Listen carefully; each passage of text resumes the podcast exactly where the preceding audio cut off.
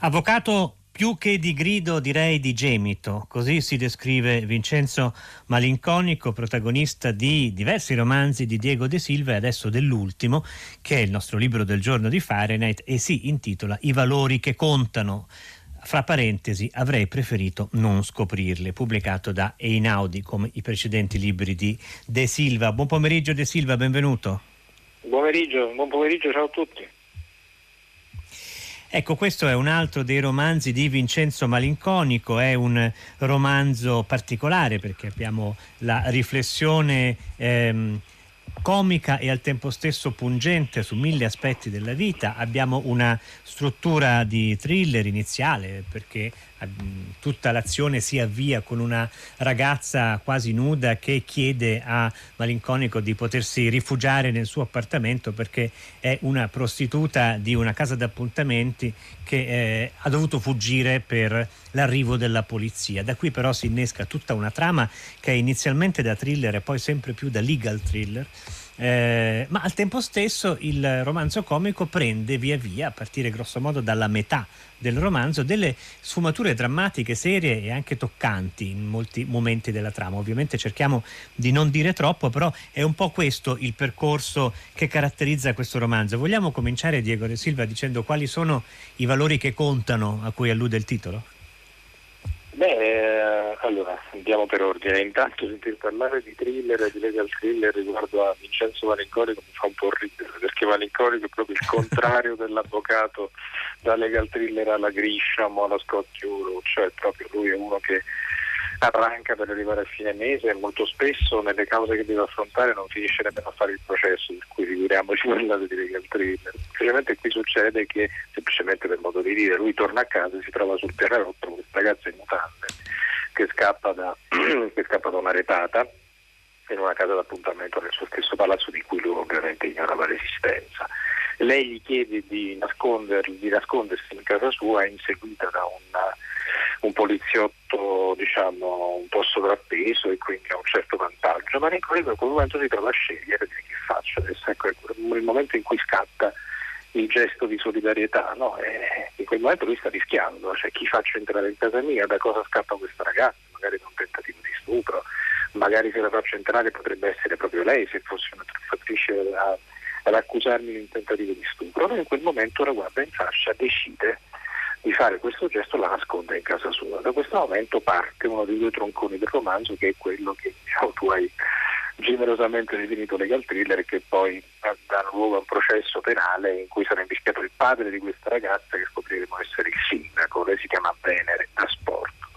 Verso la metà del romanzo poi succede questa, diciamo, c'è quest'altra deviazione, che è il secondo troncone narrativo del libro. In genere i libri di Malinconico sono costruiti sempre su due binari, e questo secondo binario ha a che fare con la scoperta e la diagnosi improvvisa di un tumore. Gli viene diagnosticato un linfoma non-Hodgkin da grandi cellule, e da quel momento ovviamente la sua vita cambia, ma cambia nel senso che deve tener conto di quest'altra battaglia da affrontare, e questo gli suggerirà tutta una serie di considerazioni e di relazioni in stile filosofico a buon mercato, assolutamente non richiesto come nello stile di Malinconico, da cui deriverà questo insegnamento fondamentale, cioè che lui dal tumore non ha imparato nulla, che dal male non si impara nulla, e che non è affatto vero che c'è bisogno di passare un guaio per scoprire che la vita vale la pena di essere vissuta. Allo stesso tempo in cui non è vero che dopo la pandemia siamo diventati migliori, no? È esattamente la stessa cosa. Quindi i valori che contano sono i valori delle analisi? Sicuramente i valori di analisi sono quelli che contano, nel senso che quando ti stai curando per un male del genere, il primo sbalzo di un valore ti fa andare una paranoia terribile. Esatto, ma in questo caso non è in mente che siano questi i valori. Sì, è vero, sono anche quelli, c'è anche l'ambivalenza del titolo, però in questo senso, come dire, volevo anche un po' sfotticchiare e spernacchiare il luogo comune secondo cui in casi del genere, cioè quando vieni travolto da una malattia così grave o in genere, diciamo, da un accadimento tragico, la tragedia ti fa riscoprire ciò che veramente conta nella vita. Ora, io credo che se uno debba aspettare che un guaio gli passi addosso per scoprire il valore della pena di vivere, vuol dire che probabilmente generalmente non sa vivere, per cui ci sarebbe da imparare da questo punto di vista, no? C'è sempre da imparare da Vincenzo Malinconico, anche perché Sembra a volte che stia veramente cercando di rifondare la morale. Come vede, De Silva continua a attribuire grandi scopi e grandi dimensioni al romanzo, che però perché non dovrebbe averli. Per esempio leggiamo che secondo Malinconico c'è qualcosa di fondamentalmente sbagliato nell'avere ragione, oppure che c'è più spina dorsale a mentire che a essere sinceri, oppure che tutto sommato è meglio, se uno si trova di fronte alla morte, preferirebbe che morisse l'intero universo piuttosto che morire lui stesso. Ecco, è come se di fronte a tante riflessioni morali che svolgiamo nella vita quotidiana, Vincenzo Malinconico volesse dire la sua e dirci: guarda che però le cose stanno in modo esattamente contrario come tu credi. Ma in fondo è un po' così, nel senso che per esempio in questa produzione quasi naturale, chiacchierando, di digressione in digressione, di aforismi, in fondo Malinconico non fa altro che usare una tecnica molto semplice, che è quella che i grandi aforisti ci hanno insegnato, cioè che è il rovescio del luogo comune, no? Cioè, molto spesso, penso a Achille Campanile, tanto per dirne uno, no? Un maestro, o Flaiano, erano quelli che ci hanno proprio insegnato che, rivoltato come un calzino l'ovvio, il luogo comune, scoprire la verità delle cose. Penso a quella, una così al volo che mi viene in mente, di Flaiano: l'insuccesso mi ha dato alla testa. È assolutamente vera, perché è proprio impeccabile nella precisione millimetrica con cui ribalta il luogo comune, perché molto spesso non dico la verità delle cose, ma la nostra verità della nostra condizione, se noi la andiamo a guardare, corrisponde quasi sempre con l'opposto di ciò che diamo a vedere. Ecco, Malinconico è uno di quelli che, come dire, è attratto e spinto da un desiderio di sincerità rispetto a se stesso e al mondo che lo circonda, sempre attraverso una lente ridicola. Ecco, il senso del ridicolo di questo personaggio è sempre continuamente acceso sul mondo, a condizione però che all'interno della scena ridicola ci sia sempre lui. Ecco, Malinconico è uno che non esce mai dalla scena ridicola, è sempre parte della risata stessa che suscita, ed è il primo a ridere di sé, quindi a dichiarare i suoi limiti, le sue inettitudini. Credo che forse una delle ragioni per cui i lettori si sono affezionati a questo personaggio è proprio questa, perché in fondo identificarsi con un vincente è un'operazione abbastanza semplice, quasi pubblicitaria, no? Mentre invece rivedere in un personaggio letterario ciò che ti manca, ciò che ti caratterizza anche dal punto di vista delle tue inettitudini, è un'operazione buffa, ma nello stesso tempo però ti consente quel passaggio di riflessione, di esercizio del senso critico, che poi è quello che tutti noi chiediamo alla letteratura, immagino. Ma come mai Diego De Silva, un personaggio che, come lei ci spiegava, sente il bisogno della sincerità e che vuole dire le cose come veramente stanno, è anche quello che, la cito, dice vaffanculo alla sincerità, e appunto sì, ci vuole più spina dorsale a mentire che a essere sinceri. Quale strada intende imboccare Malinconico? Allora, la spiegazione secondo me è molto semplice. La verità è sempre un incidente del discorso, è sempre un incidente del dialogo. Noi incappiamo nella verità.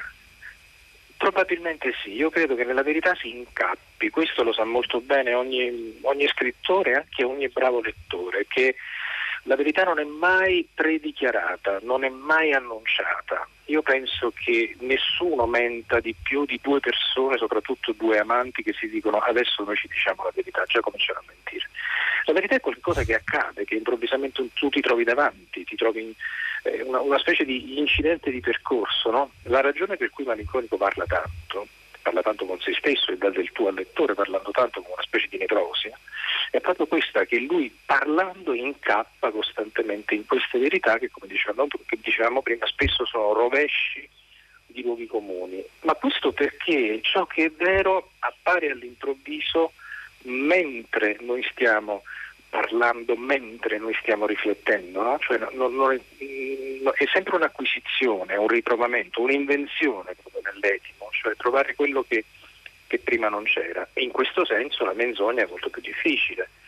Mentire è qualcosa che ha a che fare con una capacità di costruzione che è un'operazione strategica ancora più difficile. Poi dipende naturalmente quali sono i fini per cui si mente. Però, come dire, È molto più bugiardo, secondo me, chi dichiara di essere sincero, e molto spesso chi dice di essere sincero non lo è, che chi invece si astiene da un'affermazione così impegnativa, però poi improvvisamente ti dice la verità. Io credo che Malinconico appartenga a questa seconda categoria, almeno questa è la mia ambizione. Malinconico appartiene anche alla categoria degli avvocati. Che cos'è in fondo un avvocato, Diego De Silva?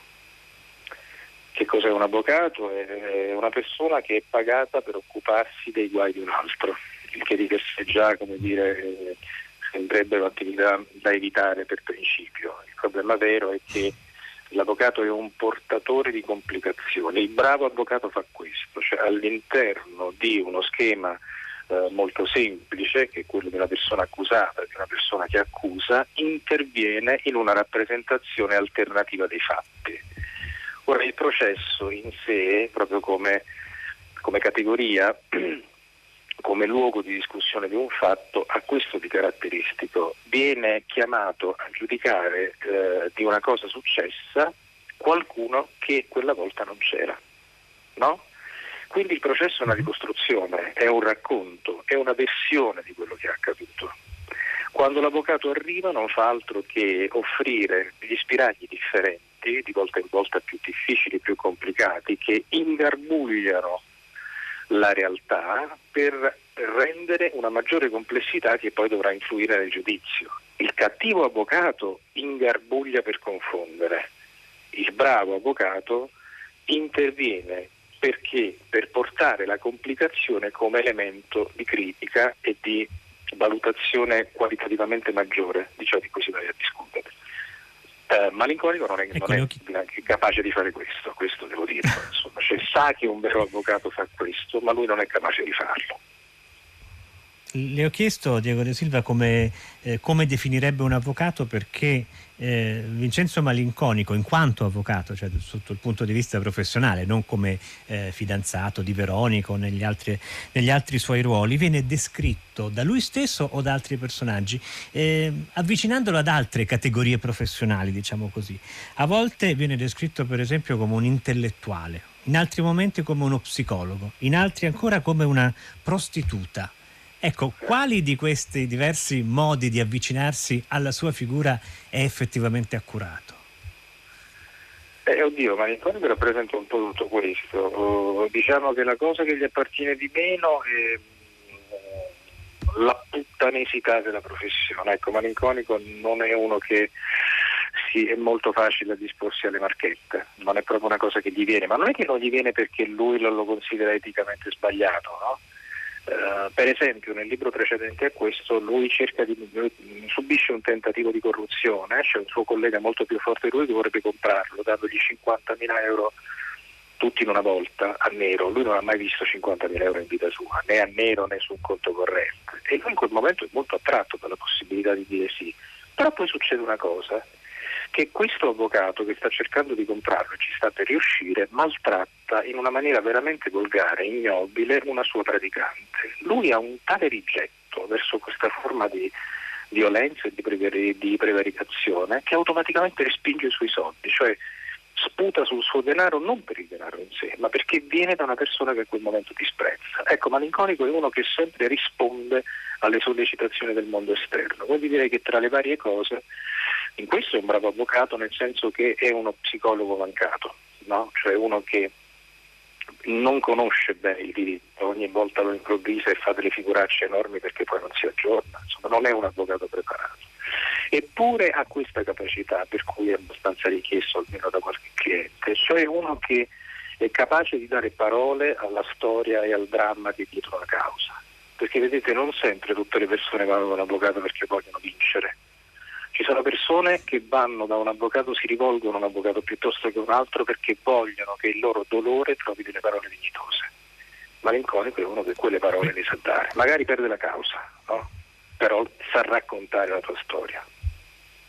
Nel romanzo incontreremo molto presto un personaggio che si rivolge proprio a Malinconico senza una reale intenzione di vincere la causa. C'è ancora quella categoria dell'intellettuale che io riproverei, se lei è d'accordo Diego De Silva, a mettere in gioco, anche per un motivo molto semplice. C'è una gag ricorrente che attraversa il romanzo, una frase, una sorta di frase magica che utilizza un'occasione abbastanza casuale Malinconico senza neanche accorgersene, i titoli di coda della vita in comune, il momento in cui ci si avvicina a un divorzio, e questa frase diventerà qualcosa che ha un effetto straordinario sulle persone, ovviamente le persone che stanno divorziando, davanti alle quali viene pronunciata. È come se Malinconico fosse un po' un poeta oltre che un intellettuale.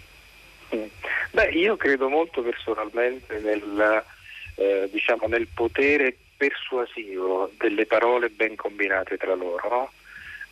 Chiaramente questo è un gioco letterario anche molto Woody Allenesco, no? Se ci pensi, Woody Allen molto spesso utilizza l'assurdo e lo fa diventare verosimile. Non so se tu ricordi un film bellissimo, anzi il film non era affatto bellissimo, però c'era questa idea molto bella di un cantante lirico che era perfettamente intonato soltanto sotto la doccia, al di fuori della doccia diventava stonato come una campana. Allora che fanno? Lo prendono, lo portano sul palco con tutta la doccia, no? Quando Woody Allen giocava su questo genere di inverosimiglianza ci faceva ridere, perché era per assurdo comprensibile che una cosa del genere succedesse, e cioè che una deviazione diventasse vera. Nel caso di Malinconico succede la stessa cosa con i titoli di coda della vita in comune, cioè lui, parlando con questa sua cliente che è molto addolorata ed è anche molto combattuta, come spesso succede in occasione del divorzio, quando tu comunque stai mettendo la firma sotto il fallimento di una parte importantissima della tua vita e ne comincia un'altra in cui non sai che cosa succederà. Quello per esempio è un dramma umano che molto spesso in tribunale si consuma in 5 minuti neanche, no? Malinconico invece è uno di quelli che dà, attraverso questa frase, un certo punto dice a lei: i titoli, è molto difficile scrivere i titoli di cose della vita in comune. Improvvisamente questa frase funziona come una specie di balsamo, un po' calma i bollori, un altro po' suggerisce delle valutazioni, suggerisce appunto quella complessità, no, di cui parlavo prima. E io ci ho giocato in maniera un po' più di allenesca, per cui ogni volta che questa frase ritorna produce degli effetti incredibilmente positivi e benefici, istantanei. È una cosa che mi ha divertito così tanto che per un periodo avevo addirittura pensato di intitolare così il libro. Poi però avrebbe finito per cogliere soltanto una parte del romanzo, invece I valori che contano mi sembrava che abbracciasse un po' più tutta la struttura narrativa dell'opera. È un po' come forse l'esperienza di trovare la battuta giusta, questo romanzo che indubbiamente è per tessitura, nonostante abbia questa seconda parte con tonalità anche drammatiche, è però comico, spesso divertente, quindi trovare quella frase che effettivamente incanta, sospende, è molto importante. È pieno di battute, di risate di vario tipo, direi, quelle più a denti stretti o quelle più aperte, e poi appunto si arriva a quella parte finale in cui si racconta la vita in ospedale. Ora, anche la vita in ospedale può far ridere. Sì, assolutamente, ma io sono convinto, questo lo faccio dire a uno dei personaggi di questo romanzo, che non ci sia nulla di cui non si possa ridere, chiaramente in maniera intelligente, non stupida né bardellettesca, nel senso che non c'è neanche dramma, tragedia umana, che non si possa, attraverso un certo tipo di diagonalità di prospettiva, trovare anche ridicola, insomma. È anche un modo questo di attutire la sofferenza che la vita poi ci procura, inevitabilmente, perché il vivere lo comporta. E addirittura, parlando della vita in ospedale, nella stessa vita in ospedale, nella disperazione, in quelle specie di trincee di guerra che poi sono soprattutto i reparti oncologici, no? Chiunque li abbia frequentati per qualunque ragione non sa bene di che cosa parlo, cioè veramente sembra di stare in una zona in cui ogni giorno arriva un ferito, un caduto, e si combatte tutti i giorni per la vita, per la sopravvivenza, e si combatte soprattutto per la dignità della vita in malattia, che è ancora un'altra faccenda. Però anche lì ci sono degli sprazzi di umanità anche molto, molto divertenti, c'è una grande capacità di leggerezza, c'è un coraggio civile che però, attenzione, non vuol dire sfidare la morte, non vuol dire questa prospettiva epica. Ci vuole coraggio a fare una battuta di spirito quando si è in ospedale, ci vuole coraggio a trovare il modo di arrivare alla fine della giornata o di ridere di una pastina in brodo, di una coscia di pollo insignificante che ti arriva nel piatto. Tutto questo naturalmente richiede coraggio, richiede audacia, richiede ardimento, richiede senso di umorismo, e ce n'è tanto all'interno degli ospedali. Sono luoghi in cui c'è tantissima umanità nel senso più vasto del termine. Soprattutto c'è questa cosa che io volevo rendere nel romanzo, cioè che la malattia all'interno di questo recinto, di questa comunità, diventa una faccenda politica. Non è una cosa che riguarda più soltanto te che la stai subendo. Ci sono delle persone intorno, ci sono delle storie, ci sono delle diagnosi, c'è del tempo passato a lottare e a combattere. Dopo un po' ci si sente parte di una comunità e tu senti che se siamo insieme possiamo farcela. Questo è come dire, una sorta di impulso, no? Ha un senso della collettività che in qualche modo produce un effetto molto benefico, e soprattutto in una persona che sta male, che non sa come andrà a finire. Questo sentirsi parte di una comunità di uguali è una cosa che io volevo raccontare, perché trovo che sia importante.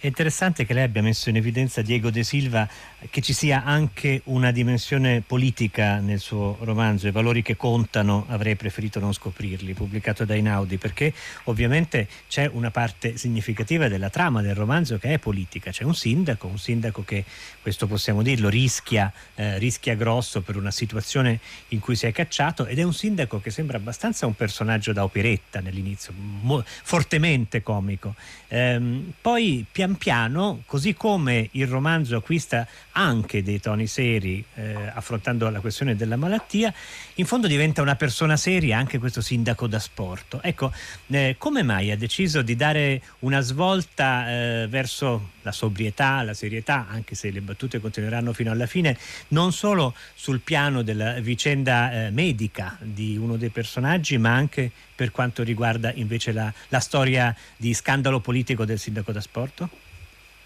Perché anche lì io credo che, come dire, il guizzo etico, chiamiamola pure la redenzione di un personaggio, in questo caso il passaggio di questo sindaco, che è una persona gretta, meschina e molto portata a vendersi sulla scena politica, che è in grande conflitto con la figlia, Venere, che poi è la prostituta che incontriamo nel primo capitolo del romanzo, che è in conflitto con il padre, ma non è in conflitto con il padre nel senso che è una di quelle che si prostituisce per ripicca al padre, no, al contrario.